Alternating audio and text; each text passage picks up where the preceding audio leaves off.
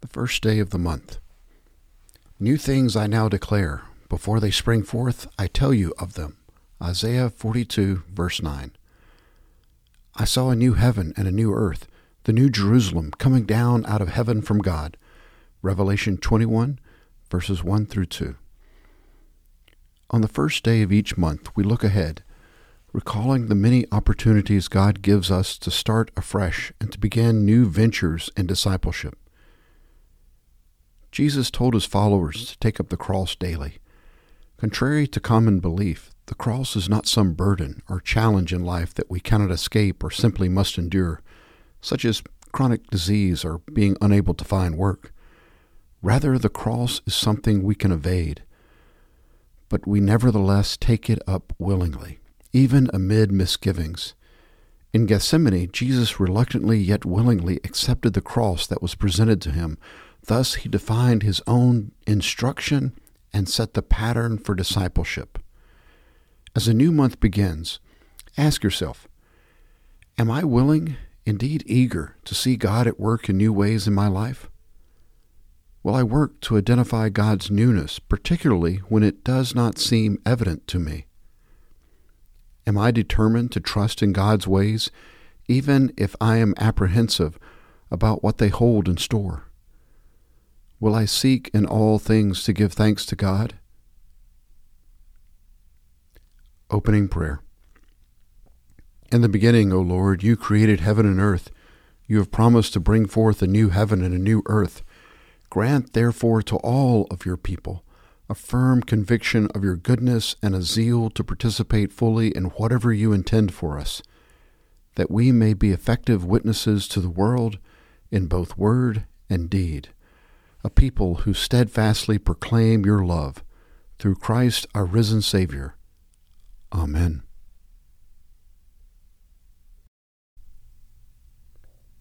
Psalm 8 God, brilliant Lord, yours is a household name. Nursing infants gurgle choruses about you. Toddlers shout the songs that drown out enemy talk and silence atheist babble. I look up at your macro skies, dark and enormous, your handmade sky jewelry, moon and stars mounted in their settings. Then I look at my micro self and wonder, why do you bother with us? Why take a second look our way?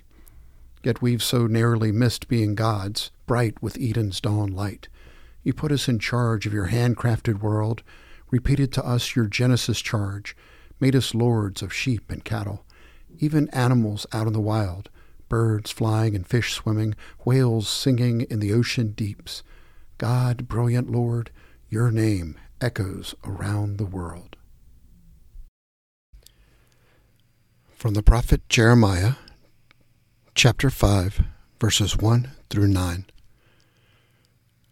Roam to and fro through the streets of Jerusalem, and look now and take notes, and seek in her open squares if you can find a man, if there is one who does justice, who seeks truth, then I will pardon her.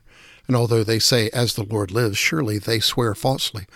O Lord, do not your eyes look for truth? You have smitten them, but they do not weaken. You have consumed them, but they refuse to take correction. They have made their faces harder than rock. They have refused to repent. Then I said, They are only the poor. They are foolish, for they do not know the ways of the Lord, or the ordinances of their God. I'll go to the great, and I'll speak to them, for they know the way of the Lord and the ordinance of their God. But they too, with one accord, have broken the yoke and burst the bonds. Therefore, a lion from the forest will slay them, a wolf of the deserts will destroy them, a leopard is watching their cities. Everyone who goes out of them will be torn in pieces, because their transgressions are many, their apostasies are numerous. Why should I pardon you? Your sons have forsaken me, and sworn by those who are not gods. When I had fed them to the full, they committed adultery and trooped to the harlot's house.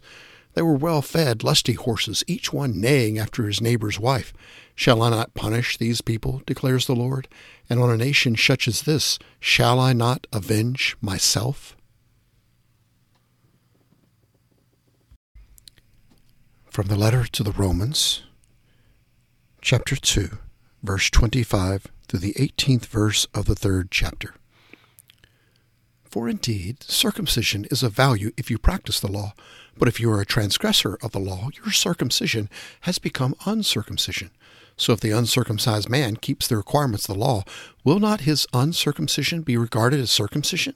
And he who is physically uncircumcised, if he keeps the law, will he not judge you, who, though having the letter of the law and circumcision, are a transgressor of the law? For he is not a Jew, who is one outwardly, nor is circumcision that which is outward in the flesh.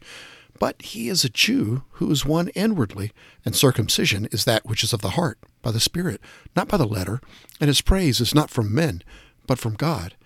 Then what advantage has the Jew? Or what is the benefit of circumcision? Great in every respect, first of all, that they were entrusted with the oracles of God. What then? If some did not believe, their unbelief will not nullify the faithfulness of God, will it? May it never be. Rather, let God be found true, though every man be found a liar, as it is written, that you may be justified in your words, and prevail when you are judged. But if our unrighteousness demonstrates the righteousness of God, what shall we say? The God who inflicts wrath is not unrighteous, is he? I'm speaking in human terms. May it never be. For otherwise, how will God judge the world? But if through my lie the truth of God abounded to his glory, why am I also still being judged as a sinner? And why not say, as we are slanderously reported, and as some claim that we say, Let us do evil that good may come? Their condemnation is just. What then? Are we better than they? Not at all, for we have already charged that both Jews and Greeks are all under sin. And as it is written, There is none righteous, not even one. There is none who understands. There is none who seeks for God. All have turned aside. Together they have become useless. There is none who does good. There is not even one. Their throat is an open grave. With their tongues they keep deceiving. The poison of asp is under their lips. And whose mouth is full of cursing and bitterness. Their feet are swift to shed blood. Destruction and misery are in their paths. And the paths of peace they have not known. There is no fear of God before their eyes.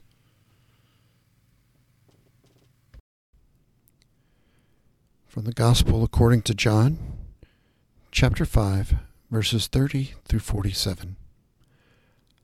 I can do nothing on my own initiative. As I hear, I judge, and my judgment is just, because I do not seek my own will, but the will of him who sent me.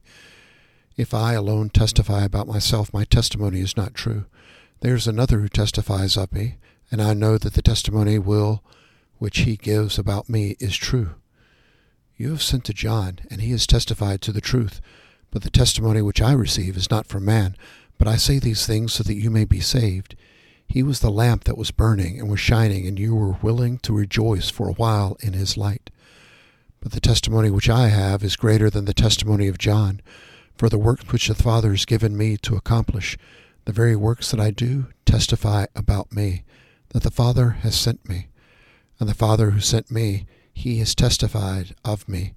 You have neither heard his voice at any time nor seen his form. You do not have his word abiding in you, for you do not believe him whom he sent. You search the Scriptures because you think that in them you have eternal life. It is these that testify about me, and you are unwilling to come to me so that you may have life. I do not receive glory from men, but I know you, that you do not have the love of God in yourselves. I have come in my Father's name, and you do not receive me. If another comes in his own name, you will receive him. How can you believe when you receive glory from one another and do not seek the glory that is from the one and only God? Do not think that I will accuse you before the God.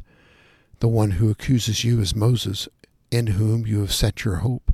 For if you believed in Moses, you would believe in me, for he wrote about me. But if you do not believe his writings, how will you believe my words? These are the readings of the words of God for the people of God. Thanks be to God. Friday's Prayer. On this day, Lord Jesus, the flesh which you took upon yourself for us and for our salvation was hanged by us upon the cross. There you suffered all things and died that we might have life and have it in the abundance of your astounding grace. Blessed are you, Lord Jesus, with the Father and the Holy Spirit, one God, throughout time and all eternity. Amen. A prayer uh, within the 12 step community entitled, Am I Willing?